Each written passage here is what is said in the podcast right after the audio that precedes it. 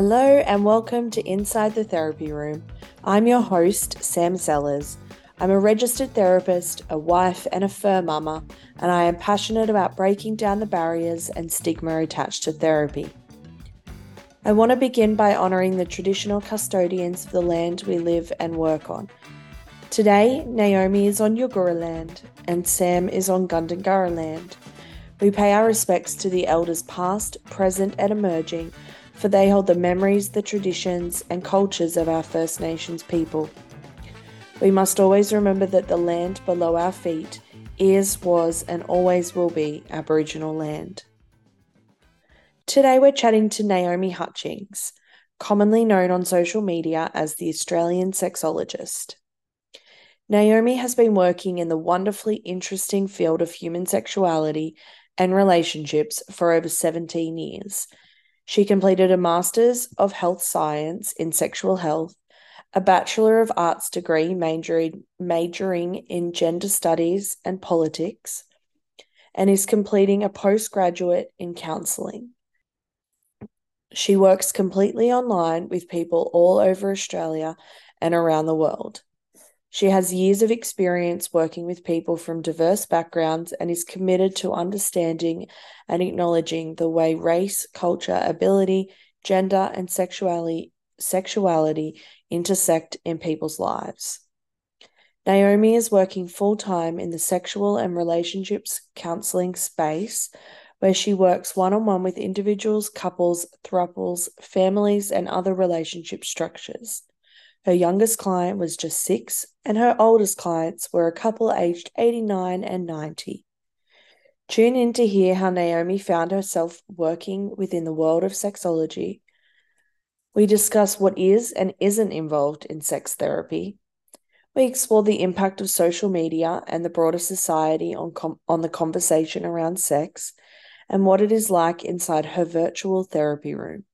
And as always, Naomi smashes a myth from the world of sexology. We hope you enjoy joining us inside the therapy room. Welcome, Naomi. Thanks for joining me. Thanks, Sam. Thanks for having me. Yes, and it's hopefully wonderful. The puppies will stay quiet. Yes, I know. I've also got a puppy on my lap, which this is the first podcast she's joined me in, so I'm hoping that she will be nice. Fingers crossed. Quiet. We have four dogs amongst us, and hope they all stay quiet. Who knows what will happen? Uh-huh. Anything can happen with 4 dogs. Goodness. Mm-hmm. Thank you for joining me. I'm so excited for this episode. I have been, we had a little bit of a social media chat beforehand, but yeah. I have been a long-time follower of you on Instagram. I think most people will know you as the Australian Sexologist. Mm-hmm. Mm-hmm. And so today we are chatting about all things that fit that category of sex therapy, sexology, mm-hmm. all of those fun topics. Yeah. What drew you to this line of work? Well, I think probably the thing that always comes to mind when people ask me that question is I had an unplanned pregnancy when I was a Catholic schoolgirl. I was 16 and a half. Yep. And I had some interesting things happen throughout that. Things happen that I could probably talk about another time where, yeah, some interesting things happen of people's reactions to a teenager becoming pregnant. Anyway, so I had that baby and so I had like an adult child. But when I went, and back then you couldn't, like if you left school, you had to wait until you could try to get into uni through something called the mature age entry. Oh, yes. And mature age was 21. Yeah.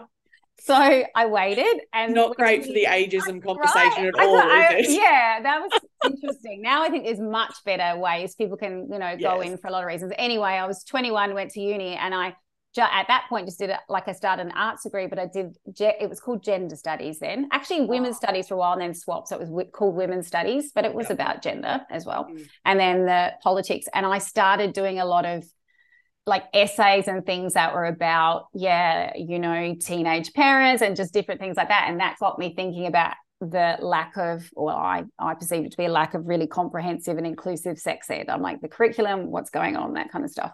So I think that sort of started it. And then I was doing volunteer work at different places and ended up doing a lot of sex ed stuff. And I ended up being a sex educator at a sexual health service. And yeah, so I kind of got very passionate about it very quickly and then ended up, I did some training and stuff with the sexual health service in South Australia. I ended up working there running that course in the end. And I did a master's through University of New South Wales a long while ago now.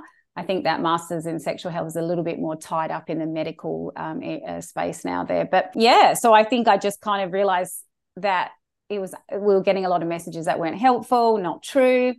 And yeah, that became that's why I sort of went in that space. Yeah. I love that. And I would love to say that I feel like that messaging that we get has gotten better, and it probably has to some degree. Yeah, but it is still really warped. There is still some really warped conversations. Mm-hmm, and, you know, like I said to you before we started recording, that I work with religious trauma, and purity culture is such a big part of that, really narrow conservative view of sex and sexuality and modesty and purity, abstinence, and all of that is just so unhelpful, really toxic conversation. And people automatically think that the opposite of that is just like swingers parties and orgies, all of like it's just like sexual chaos, when, you know, reality, we know that it's just not that. It's more like sexual authenticity and integrity and understanding. But I wish that conversation was better than it is. Oh, for sure. I'm nearly, I'll be 49, I think, next week. And I got the messaging, and I know, again, this is what I mean. No matter who I talk to, everyone gets different stuff, even if you were growing up in Australia. Like, I speak to people all over the world, but so it's all very different, but it's not even the same in Australia. We don't have it. Each city doesn't have its own sort of, it'd be great if you had the one thing, but anyway, the messaging is different. So people will sometimes say, "Oh, you had some okay stuff," but mine was very much back then was don't have sex until you're married, and certainly didn't address anyone who might be queer in the space, because that wasn't a thing either, right? No. So it's, and I, you know, I still see pockets where I feel like it's all still there, and it feels like just when I was back at high school, which is sad. And then other times I get a bit more happy about the conversation that's happening. Yeah, there's those little glimmers of hope, that maybe something is changing, that maybe the conversation is going in a different direction. Yeah. So for people who might not have any idea, what is sexology? What is sex therapy? What does that involve? So really, like, sexology, and I get to say that I'm a sexologist. It's just that you study human sexuality at university. Yep. I suppose, like, you know, people were studying, I did a bit of that, anthropology. So then you become an anthropologist or something. So, or I'd heard that people get called musicologists. I had no idea. Oh, I did not know that. No, they study music, and that's what they call it. Oh, so really you just get this ologist on the end. But yeah, I studied human sexuality at a university level. So that's one part, but I've done many random ongoing training all the time, just in any little part. So yeah. So what might someone go to therapy for? What might they see a sexologist for? Oh, look, it's so broad, but I will have things that I see regularly. Yep. And that will be usually like maybe a couple. I do see people who are in throuples. I think the biggest I've had was a quad, but mostly couples, or around managing their differences in maybe a few things there, maybe how often they each want sex, or how they get aroused, because some people are more spontaneous and some people are more responsive. So that's a very, very common thing that I see, lots and lots of that. And then, people who are struggling with erection issues, or not being able to orgasm, or so they're kind of common things. And then I feel like the one about with the couples managing the differences is always big. But now I also see a lot of people who are wanting to open their relationship who previously haven't, but then also sexuality, so just their attraction, so wanting to work through who they're attracted to, and then also gender, so I do see a lot of people who are working through that as well. Yeah, and also like sexual pain comes up a lot. Yep. So particularly those with vaginas. So I see a lot of vaginismus, or just sexual pain, and trying to manage that. Yeah. I often work with a lot of couples also, and it is one of the common things that comes up, even for, you know, couples just seeking traditional therapy, totally, is that mismatched desire level, or mismatched expectations even around what somebody needs or wants in that department. And that's why I say I try not, like, I don't know, I sometimes hate using the word normal, because I feel like we always think that there is a certain thing that to make it normal, we're putting it against something else or comparing it. But I do think, like, that is, I feel like I want to normalize the fact that I actually don't think that, Like, I know it becomes an issue, but if we knew that this is a very, why do we even think that two human beings, if it's two, would actually want, like, they're horny at the same time, they want this, like, it's such a strange thing, whereas we totally understand that one of you might be hungry and the other one isn't, one's a sleepy person and they prefer to lay in the mornings or whatever, like, but this, again, because of all the unrealistic expectations, this is what we see all the time. Imagine if you were taught that it's okay, this is a very common thing. Absolutely. And the amount of couples that I see that just don't have any conversations about it. I go, how often do you actually talk about sex? Not just have sex, but talk about it. And it's so much rarer than you would want it to be.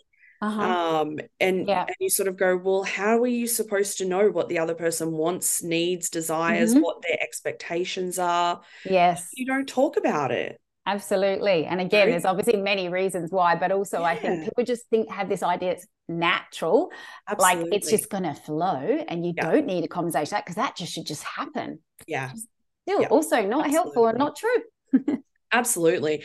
And, you know, I see that happen a lot for those who get married to have sex, particularly in the church and things like that. And they have this perception, because there is no sex education before that, you don't talk about it, that it is just going to be some magical wedding night. And in reality, they get there and they have no idea what to do with each other's body, because they have no idea what they're looking at or what to do with it. And they have, and wedding days can be very exhausting. I think if you haven't, and again, I suppose what you're really talking to there is that they probably, their idea or definition of sex is P in the V, penis in the vagina. So absolutely. that is, like, there is so much, like, terror for some people, or just this, they're panicking, or they've got all these ideas that it ends up absolutely being an awful time.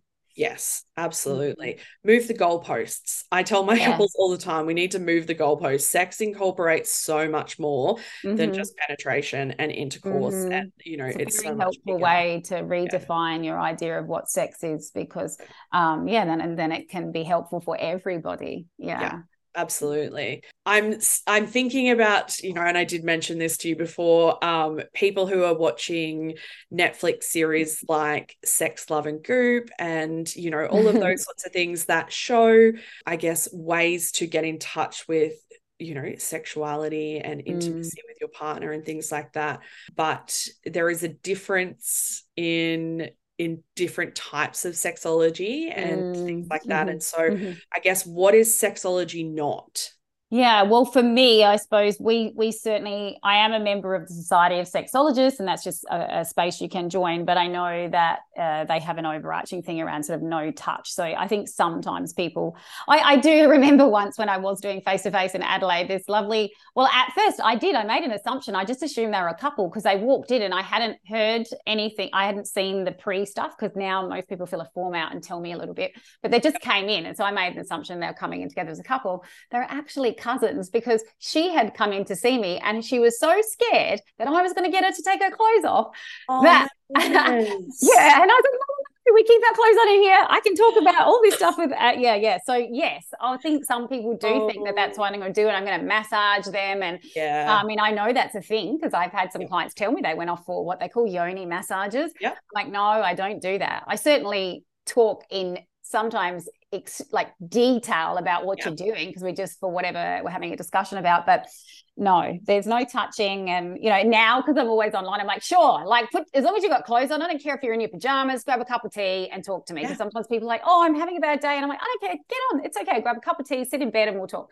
But no, your clothes are on. And mine are absolutely too. And I think, you know, it probably, you know, it would be a very real and valid fear for some people for if they don't understand. what they're actually going to. Well, then I'm going to make them sit there and do some sort of sexual couple thing in front of me. No, that's not what happens either. There's definitely workshops for that, but that's not me.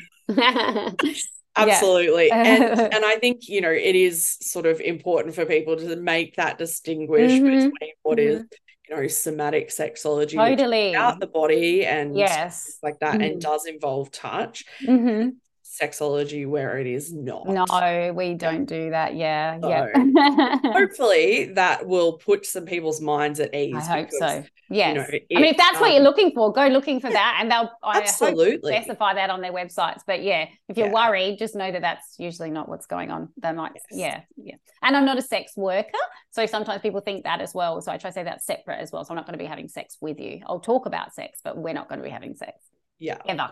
What is it like for the person coming in having to talk about something that is probably never been talked about with somebody else? Yeah, look, I can, you know, it's funny, when I first went fully online, I was a bit worried about how, you know, when you would notice looking at people and worried that, you know, you can sort of pick up when people are nervous, but I actually find it's actually brilliant because we're so close that I can see. So yes, I can tell some people are sweating. They just got to really, you can tell they're nervous, but I actually do this whole thing at the beginning.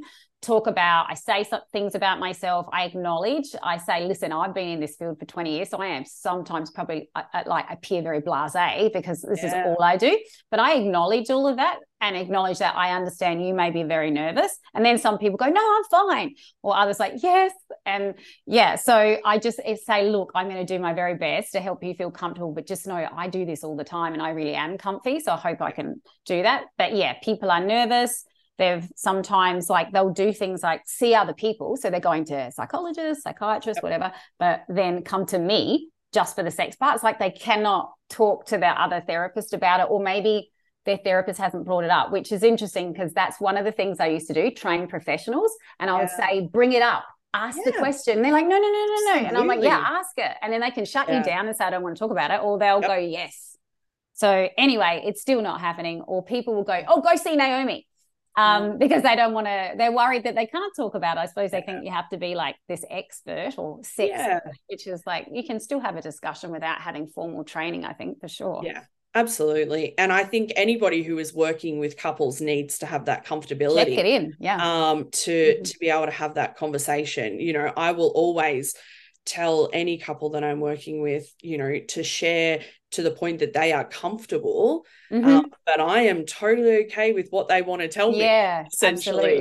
Mm-hmm. But it is such it's an important part of a relationship and it can't be avoided. It needs to be spoken about. So, you know, it doesn't mean that you have to then continue working on that with them. That's what there are people like to refer to if it is something that is much more, you know, health-based or pain-based or something that you don't have training in. Yeah.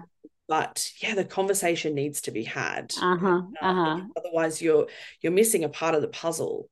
Absolutely. And I suppose people, when they see me, they've obviously searched for me and know that that's kind of my area, specialty area, I suppose. But yeah, we often do end up talking about other things too, because they think it's about the sex, and sometimes it's not about the sex, it's something else we need to work on.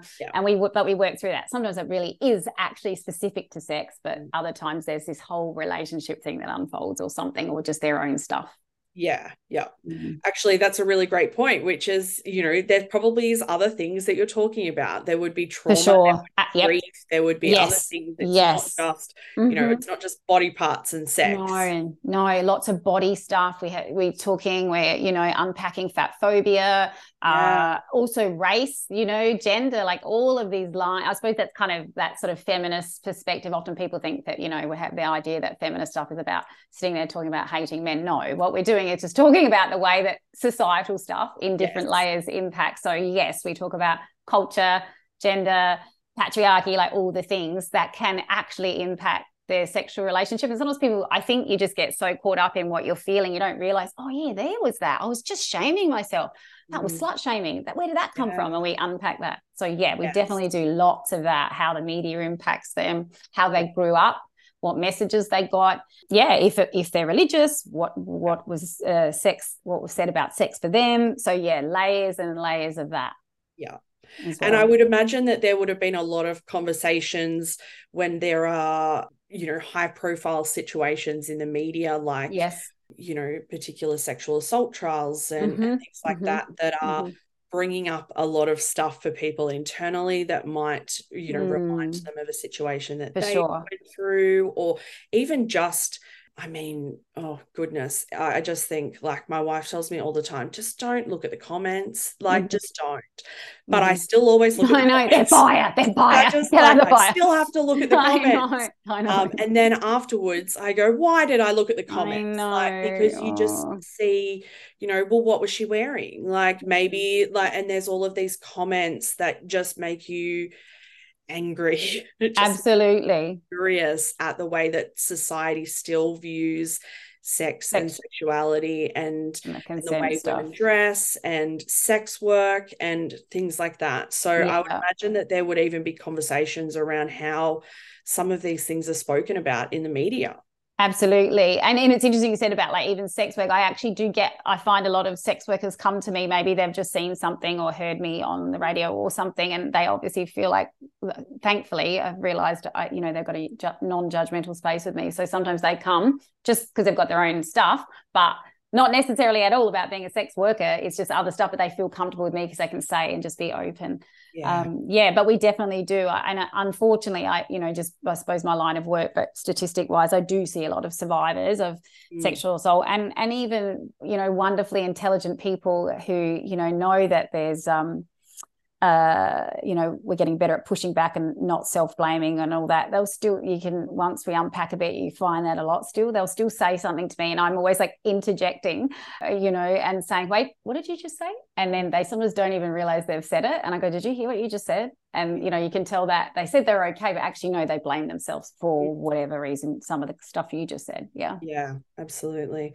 Do you find that, you know, we've had a conversation before about social media in general, but do you find that you see social media trends come up in your room with people? I mean, there's certainly, I'm sure you see this, there is a lot of self-diagnosis stuff going on and words thrown around that I haven't heard as much as I do now, like every second person saying someone's a narcissist.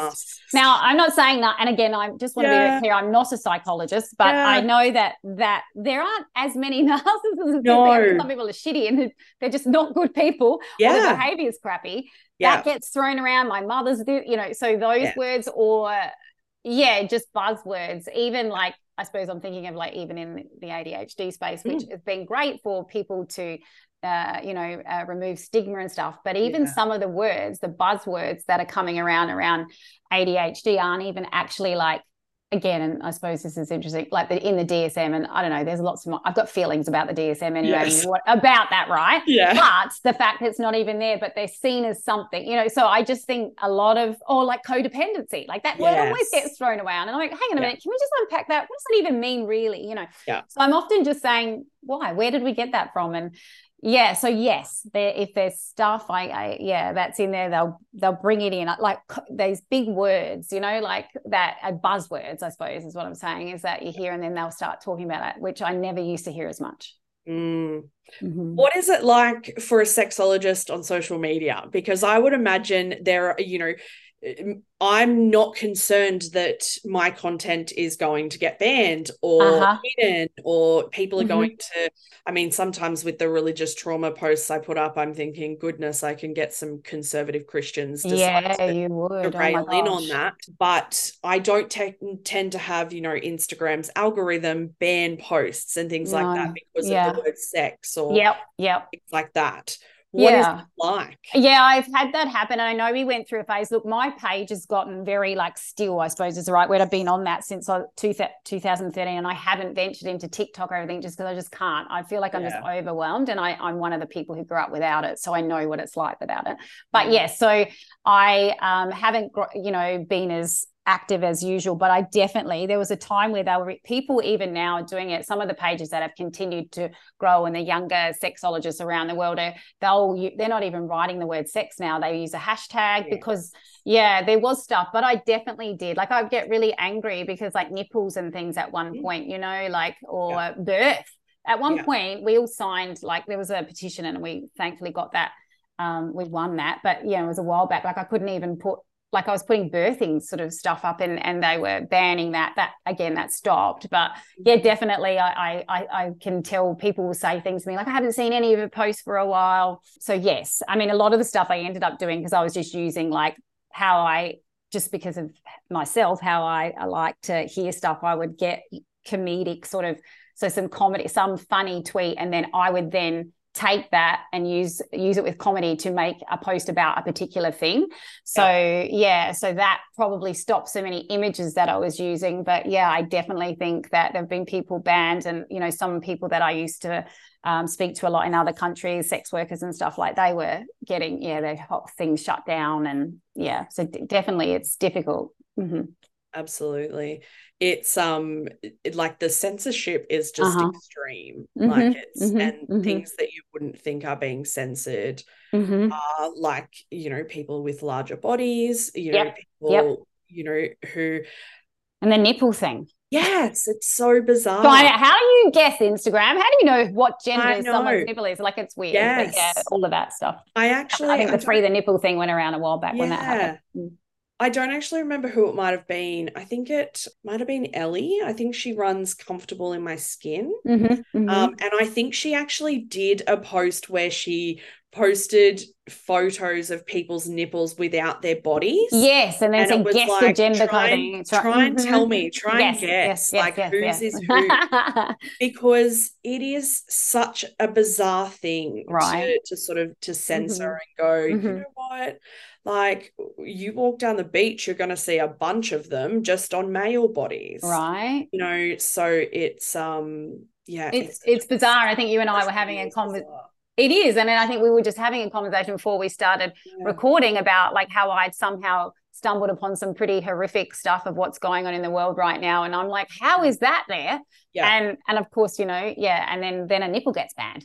Yes. You know, I don't understand. And it's frustrating. If you do go and do a whole post and people get, their accounts taken down and And it's hard to sort of help society move, I guess, in a sexually progressive direction when the social media outlets where people are sharing this type of content are so behind absolutely game. It makes that a really difficult conversation to try and be a part of. Absolutely. Like I've had a picture of a penis, it was drawn as well, and it was just talking about like, I think it was, this was years ago, but it was like flaccid and something. I can't remember what we were talking about, but I remember they just took it off. Like it wasn't even it was a drawing, and it was an educational post. It was not, anyway, and vulvas, I've had that happen where I've done something and did this whole big thing and then it got taken down and it's frustrating. Social media world. Yeah. It's,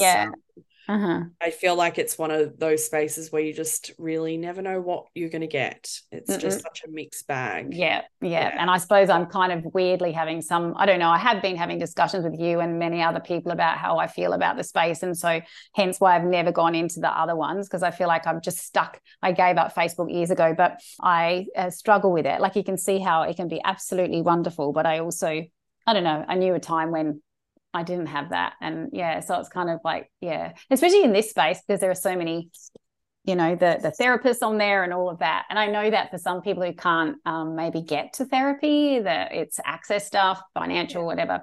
And a little bit from there can be helpful, but I just think there's not a lot of room for nuance and can be quite binary. And that's how most things are not like that. The world we live in, the grey, right? It's not that. Absolutely. So if you say, you might know this, you write a post about something and people lose their mind when they're like, you didn't specifically talk about their exact thing. Yes. So that is very exhausting, having to do that where you literally make no money. Because I, as I said to you, have refused to take money for a number of things because I will not go against my values. And I really, really don't. All I think about is my potential clients, the past clients, whatever. I'm like, there's no way I'm going to say this because I'm selling out, and I'm not going to sell out to make money and make my page bigger and pretend that these things they're trying to get me to sell work, because they don't. So there's that too.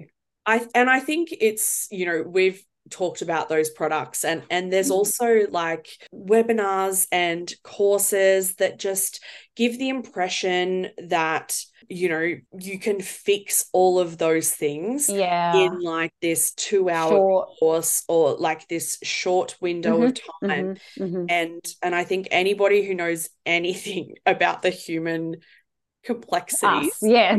It is not that is not simple. No. It is just, you know, it is so much more complex than just doing a quick course or a quick webinar and it being super generalized. You know, the courses and things like that are wonderful and have their place. But the reality is that they're general and they're not personalized and they are never going to be an everything for somebody to be able to, you know, work through those issues. You are never going to be able to, you know, pop a pill and it be okay. You know, I have talk about medication even, you know, from that standpoint, and you sort of go, medication can't be a fix at all. You know, yes, you know, there are benefits of things, but you know, pop a pill and think that everything is going to suddenly be okay. No. You know, sexual desire and libido. Yeah, and certainly for libido pills anyway, there's no way. That's why I refuse. I'm like, if you can tell me, please, why you think these are going to work, show me how I've been in this area for a long time and I still haven't found one that works.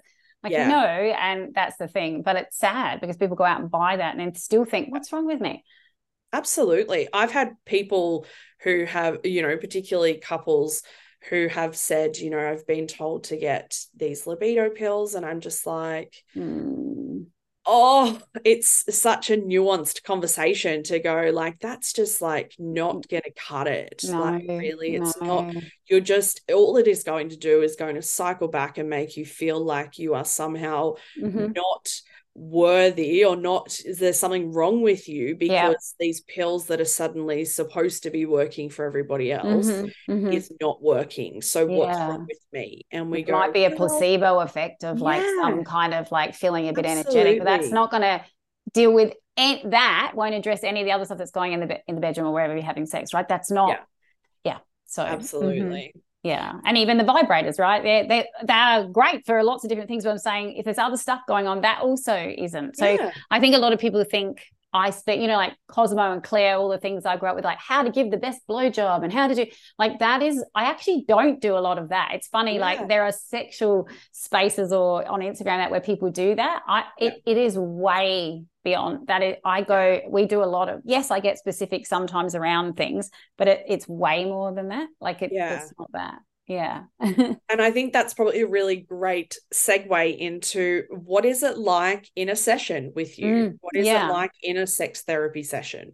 Well, first off, I hope that they feel comfortable with me, and I always acknowledge that I've been on the other end of couples therapy and things like that, so I know it can be weird. I always at the front say to people, if you get to the end of this and I happen to say, let's come back again, and you don't feel like you vibe, click, whatever word you want to use with me, I'm like, don't do it, because I think, yes, it's very important that people we see have the credentials they say they have, but I think particularly here in this space, that you want to feel like I get you in some way. We don't have to agree on everything, but that's a big part. But I do say, I hope that you just feel comfy with me. I get called a sexpert a lot, and I try to say to people, I don't know everything about sex because nobody does. Like, you know, so trying to kind of just do that and then give them a bit of this is how we're going to work. And then, I ask them, sometimes they've written in the little pre-thing a bit. Sometimes people write an essay in there. Sometimes people write nothing or one word. And we unpack that and go from there. So it could end up being that I do a bit of like psychosexual education where I'm showing images of vulvas, not my own. It's a drawing and I'm just talking about that, or I've got my little clitoris thing, the 3D thing.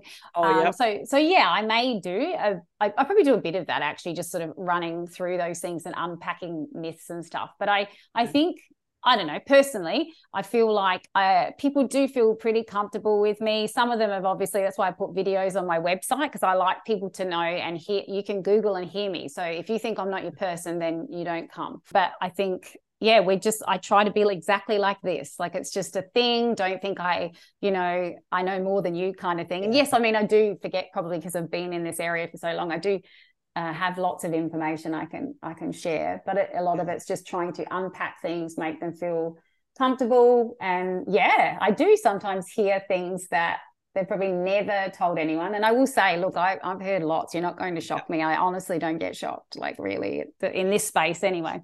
Yeah.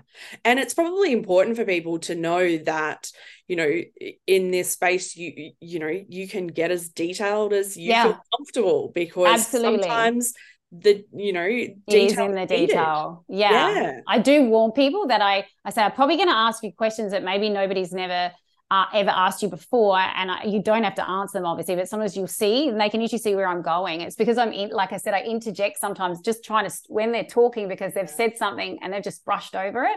I go, hang on, what did you say? And then I'm often clarifying, what do you mean by sex? And then I go, and then they say this. And so there's all this kind of back and forth a bit about just going, where did that idea come from? And, you know, so we're unpacking that. So, yeah, and they do. Sometimes they get very detailed because they need to, and they want to say, this is what happened. So we might be saying, yeah, try your side, or, you know, if you're talking about orgasms. But, other times it's just that unpacking, realizing that they've got some shame there they didn't know. And, you know, we're talking about the layers of what, you know, where did that come from kind of thing. Yeah. Do you find that it is more difficult for certain genders to seek sex therapy? Yeah, I mean, I suppose we know that cis men tend to sort of, what is that? I remember when I worked in a sexual health space, the doctors used to say there that like men will just turn up when they're like dragging their legs broken. You're like, really, like take a long time, which I know for many reasons, right? Because of patriarchy, which impacts them too.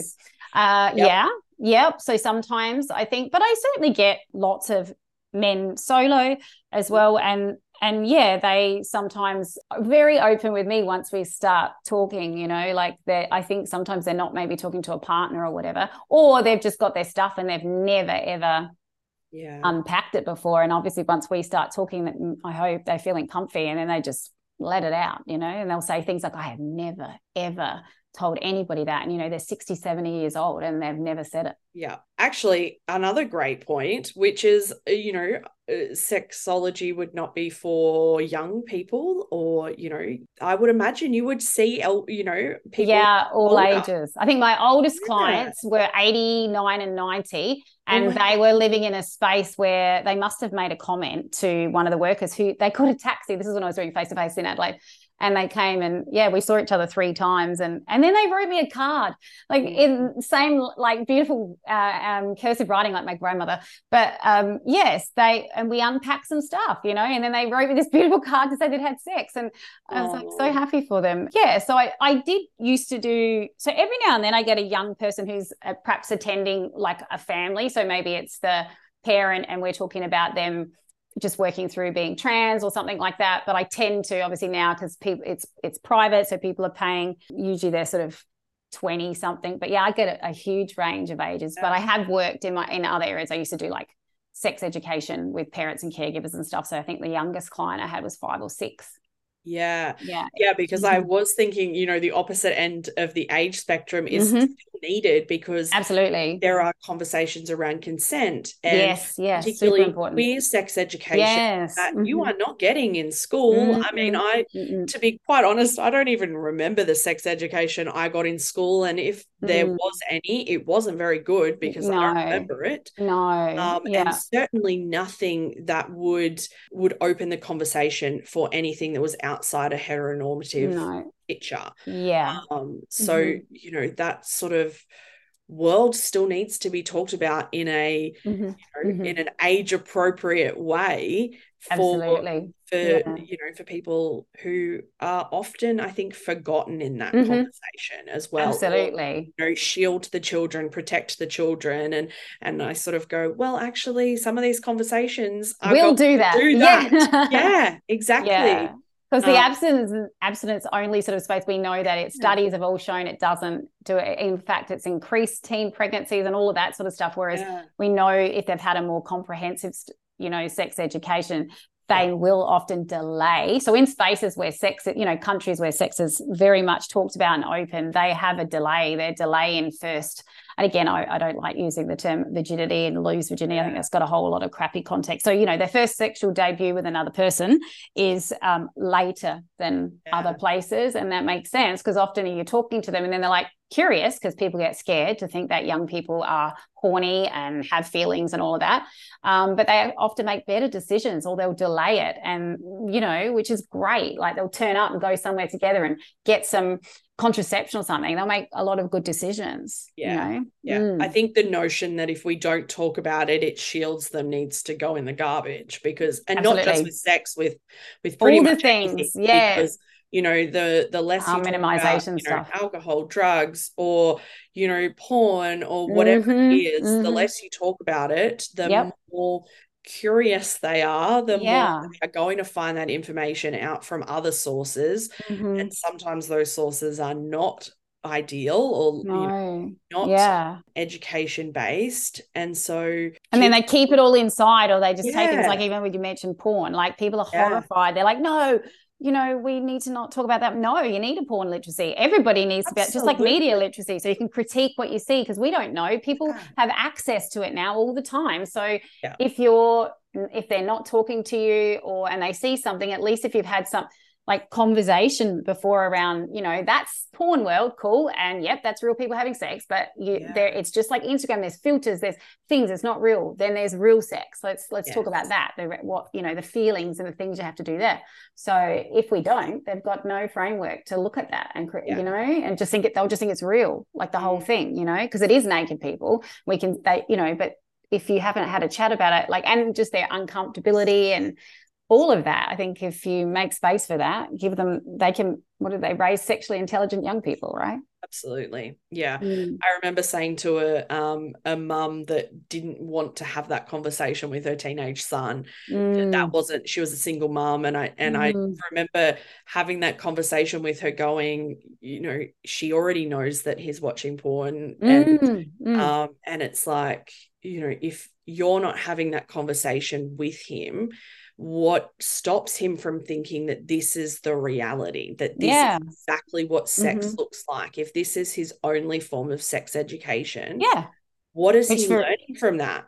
Exactly. And you don't have to watch porn. I would say to parents, you don't have to watch porn to talk about it. So if you're worried that you're going to tell them that you watch porn or whatever, I'm like, no, you don't have to drink alcohol to have a conversation with the kids about that too. So just talking about, hey, I know there's stuff everywhere. If you ever see anything and it makes you feel uncomfortable, talk to me. Or if you really want to get into it, say, what do you think that what's happening here in some of the stuff you're seeing? What's happening to the women? Like, what's going on? And, you know, you can have a really good conversation about a whole bunch of things by doing that, you know.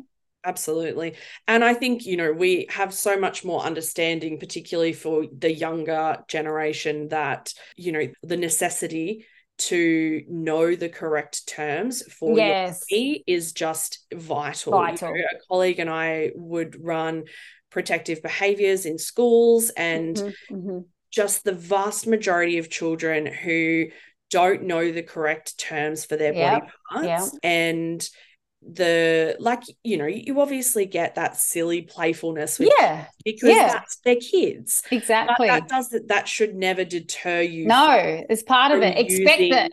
Yeah. Exactly. Yeah. That's I work with adults and they laugh their heads off too. So it's absolutely. Yeah. I love little ones when I have to do it. They would ask amazing questions and I just love it. But yeah, that's right. I think that's what people think. They're like, you're telling little kids how to have sex. No, the sex education we're talking about starts from the get-go, and it could be just naming body parts, talking about asking about can I just need to change a nappy, or I need to do this, or we're gonna, you know, start having showing that we ask and respect their bodies. There's many ways to do that. It's not like they're not that people just take it away. Absolutely. And I think you know, that conversation and narrative is starting to slowly change, and people are starting to see that this is not a sex thing, it's a safety thing, and that this actually might protect your children by them knowing the correct terms of their body, by knowing that you know, what is safe and unsafe touch, what is wanted and unwanted touch, how do they tell the difference between that? And you know, moving away from that's not sexualizing our children, that's protecting and arming them with skills and safety mechanisms to keep themselves safe. And then I suppose talking about masturbation, and, you know, I'm obviously, I suppose I sometimes probably do appear blasé, but I'm like, well, if your kid's sitting at the table and they're rubbing their vulva or penis, we just say, hey, okay, that might feel good, but we just like we don't fart or, you know, pick our nose at the table. Can you go in your room? I think even if you're uncomfortable, I'm like, just do that. Send them the message that, oh, pleasure yourselves, okay, but like we just don't do it here. Like we don't do it at the dining table. Exactly. That's how I sort of put it. I'm like, and I know people get uncomfortable because they're still dealing with their own stuff, but it's like you can fake it, you know, fake that, sit and just do it, because what ends up happening is I see the people who, one thing's, you know, stuck in their head, they got busted. And I say that, you know, somebody's walked in and they were masturbating or whatever, and then they got everything went pear-shaped, they got blasted, you know, whatever. And then all they remember is that, like, that starts the shame, rather than just going, hey, that's just something you do in your bedroom or private time or whatever. Yeah, absolutely. I think the bigger deal that's made out of it, the bigger deal it's going to have in their entire world, and just like Q-shaped spiral that will just continue the older they get. And then they will be the parent who is doing the exact same thing to their child. You know, 20 or 30 years later. So and it's amazing how long they carry that, you know. I'm talking to them as adults, and then they'll tell me stories like that, and they're crying about it and just feeling awful. Or like where their children have had some sexual play with another person or whoever's there, which people freak out when I say this, but usually children will do this with whoever's around, which is whether it's a sibling or a cousin, if they're an only child, like that's what they do. If they're going to do it, and often you're putting your adult head on the you're interpreting that in a very different way. You know, it's not an uncommon thing for children to get curious and play with whomever they have access to.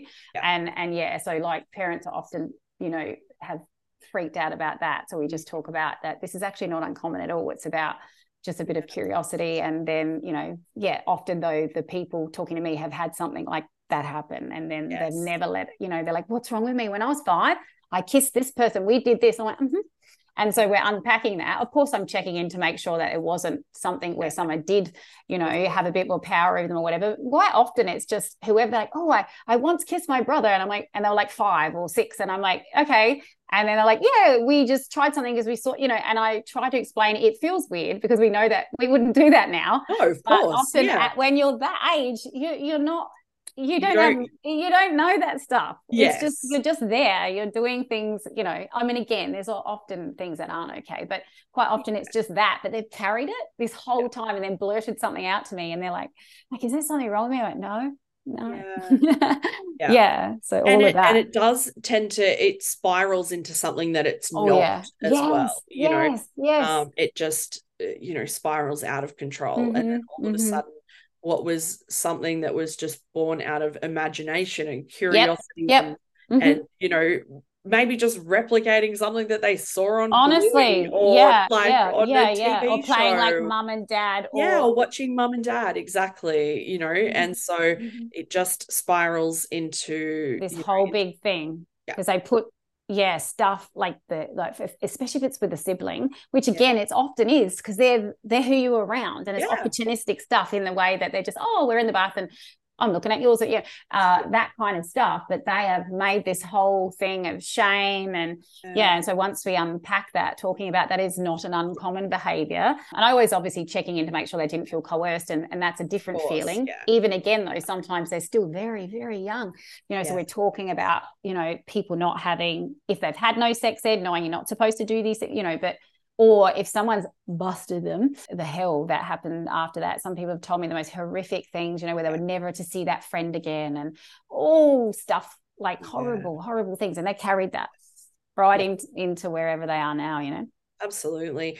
The extreme reaction causes extreme shame. As like they mirror one another. You know, I remember, you know, hearing a story that like a parent had literally taken the door off the kid's bedroom after being caught masturbating because that was disgusting. You know, like you're inciting, you know, and there was obviously religious connotations. You're inciting, you know, evil spirits, and you know, you're like, I've seen, oh my goodness, things about like when particularly people who have a vulva who are self-pleasuring, that's the devil doing that. No, that you're inciting the devil having that, doing that. And so like I remember this story vividly that they literally took the door off the hinges and put it in the garage so that this, you know, this poor young person had no privacy. No sense of self-autonomy.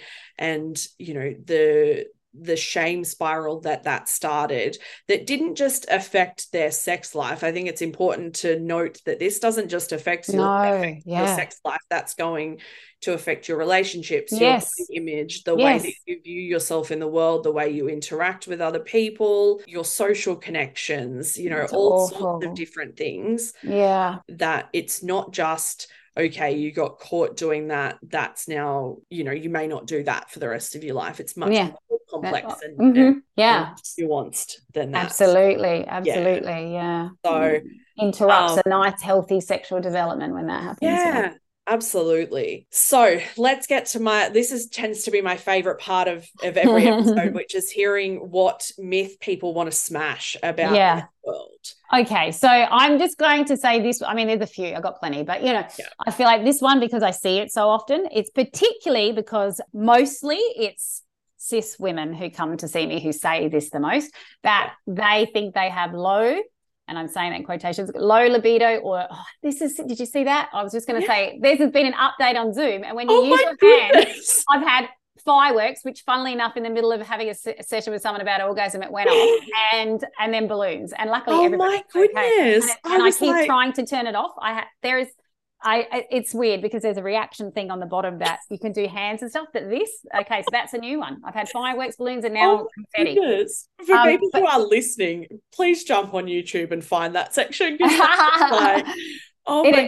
Yeah. And it's an update. So I don't know if there's a fault there, because I've tried 3 times to turn it off, but it was so weird, but very weird when I was in the middle of doing it. But funnily that it somehow went on about orgasm and the couple were laughing hilariously. But yes, so what I wanted to say is, yes, that one of the things I see the most is particularly women, cis women will come to me and they say they're broken, right? Because they've got low or no libido. And what I want to say is I think that is not the case. I think that what's broken is the societal messaging around sexuality, and that there are many ways arousal shows up, and that I don't even know what I even think about, the word libido. I just think, there are some people make decisions to have sex based on a lot of things. So what I'm saying is you're not broken, and we shouldn't be pathologizing this low libidos. I think everything gets medicalized and as if something's wrong, I hate pathologizing things in general. I tend to sort of go, I don't think anybody is broken. We're not a toy that requires repair or needs fix. And particularly for women, I'm sorry, but I feel like them not feeling like sex. Look, there's obviously so many reasons, but I often say they're valid. It's a valid response to not feel like sex with what you just told me is going on in your life. Do you know what I mean? Yeah. I just got saying that's normal. Yes. And to think that it is not connected to something else. Yeah. There is always a connection there. Mm-hmm. And you know what? Some people just don't want a lot of sex or don't even think about it at all. And why does that have to be? Yes. And it's okay. We are very diverse. We're similar in lots of ways, but humans are also diverse. So it makes sense that there's some humans who never think about it. Absolutely. And yes, I think, I will tell my couples, you know what, if you want to schedule sex. Yeah. If that's what you need to do. It's the word, right? There's but it brings up that connotation that it's not wanted, or that, or we're not prioritizing it. And I think you just said the word prioritizing, because if you change the word schedule and you're prioritizing sex, and you want to, right? If you want to, that's a good thing. Absolutely. I go, well, actually, by scheduling it, by putting it, as a thing to do. Yeah. It is prioritizing it. That's the essence of what you are doing. You are going, this is important to us. We both want it. Yeah. It is, we want to make sure that it doesn't get left aside. It's something that we are both value to do, prioritize. Scheduling it essentially is at its essence prioritizing it. Perfect. That's exactly what I just feel like it, I mean, seriously, with all the stuff that's going on, I'm surprised anyone's having sex, to be honest. I know. Do you know what I mean? I feel like it. Yeah. And I think people get so worried about the fact they're not having sex, that becomes almost like a break, and they're, and it's like trying to let go of. This is a very common thing, especially mostly, especially so in monogamous relationships. Yeah. So it's only the two people that they're made a deal to be sexual with, kind of thing. So, and the longer term relationship, there's all stuff there that is a very, it's expected. Like, it's like not making it such a thing, there's something wrong, like. Absolutely. Yeah. And I think, it is important to sort of go, like you said, if you don't want to have sex and you don't have a reason, that's okay. You don't need a reason. That is perfectly valid as a full sentence. Totally. Like, you don't need to have a long-winded story to tell your partner, your spouse, about why you don't want to be sexually intimate with them. You just say no. And that is what I spend a lot of time doing, because they, for some reason, they'll say no to something else, but this, because there's so much stuff tied up with the sexual stuff, right? Yeah. So that's exactly right, And there might be a reason, and you aren't comfortable sharing that or whatever it is. But, no is perfectly valid. And, I've even said to a couple who one of the people in the relationship went, I was just tired. Yeah. I was just tired. And that's it. It's like, not like I don't want to be with you. It's not that I don't think it's sexy. You're not a good, no, I'm literally tired. But their partner was like, yeah, but like, shouldn't this overpower that tiredness? Yeah, and we're like, that's the difference in, oh my goodness, right? And that's where I talk about, you're one of those humans who does have an overpowering sense, and they can just overcome everything, even their tiredness, and get sexy, right? Off they go. Yes. But they're with someone, no. That tiredness overrides, and they can't get it. So they don't understand because they can. And that's that thing of having that conversation about the way arousal is. A lot of people, that is a big break. They're like, are you kidding? I just want to go to sleep. I am not doing any exercise right now, Absolutely. Yeah. And I think. But they don't understand because they clearly don't experience that. Yes. Yeah. Mm-hmm. And so it just spirals into something that doesn't need to be. The partner wanting sex feels unwanted, unloved, rejected. It feels awful. And then the other person feels like there's something wrong with them. Like, why can't I just be like that? Turn it on. Totally. Why can't I do that? Maybe I don't, maybe I'm not attracted to them. And it just goes right out into something that it just doesn't need to be, when in reality it's just, differences. If you are two different people, somebody's tired, let's go to sleep. Yeah. Find a different time. Yeah. Like, so.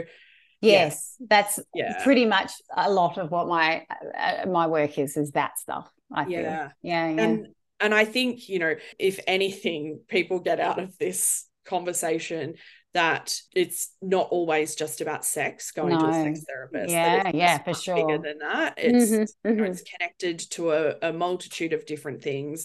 And it's not just going there talking about the actual act of having sex or talking about foreplay or things like that. A parent can go to a sex therapist and talk about how do I educate my kid about. And sometimes I have mum come because their kids come out, whether it's trans, queer, whatever, and we just have a space for unpacking what that feels like. Yeah, it is a much more diverse picture than perhaps what social media, perhaps what, TV shows and documentaries get credit for, which is that it's just... I'm not going to tell you to steam your vagina and all that. Oh my gosh.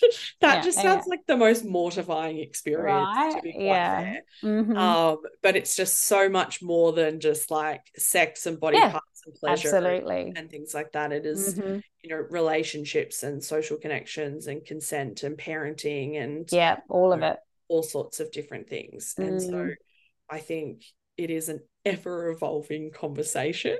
Yes, it is. And then whatever, keep going. Yeah, it is a slowly evolving conversation, but I hope that at least more doors start to open. Yeah, and people can feel less like broken and do what they need to do in their specific relationship if they're in one. Relationships, like, not worry about what like some of those podcasters are saying, you better have sex 3 times a week or your whole relationship is over. Don't listen to that. Unless both of you want sex 3 times a week, cool, then go with that. In which case, go for it. Sounds interesting, but go for it. Yeah, do whatever. Yeah, exactly. It's like, no, don't worry about it. But they do. So they really take that stuff and like think about something, okay, we've got to do this. I'm like, no, you don't, unless you really want to. Yes, exactly. And there is a lot of information that gets pumped into your, feeds, your social media, your news outlets. There is a lot. Some people who have never studied human sexuality or relationships are even, and they're like saying all this stuff like it's gospel. Yeah, absolutely. Yeah. And it's just, it's easy to understand how people don't know what to believe. They don't know what is what. And so go and find somebody and have an actual conversation as opposed to reading and make sure that those people that you're having a conversation with actually know what they're talking about, that they have information, that they're not just someone who, did a 3-month like coaching course and thinks that they're a sexuality coach. Yeah. Mm-hmm. Yeah. Yes. Well, thank you so much. Thank you. Always a good conversation. I love topic. I've loved having conversations with everybody. Awesome. It's been great. Right. Thanks for having me. Thanks, Naomi. Thank you. Thanks for having me. We hope you enjoyed joining us inside the therapy room. Thanks for listening.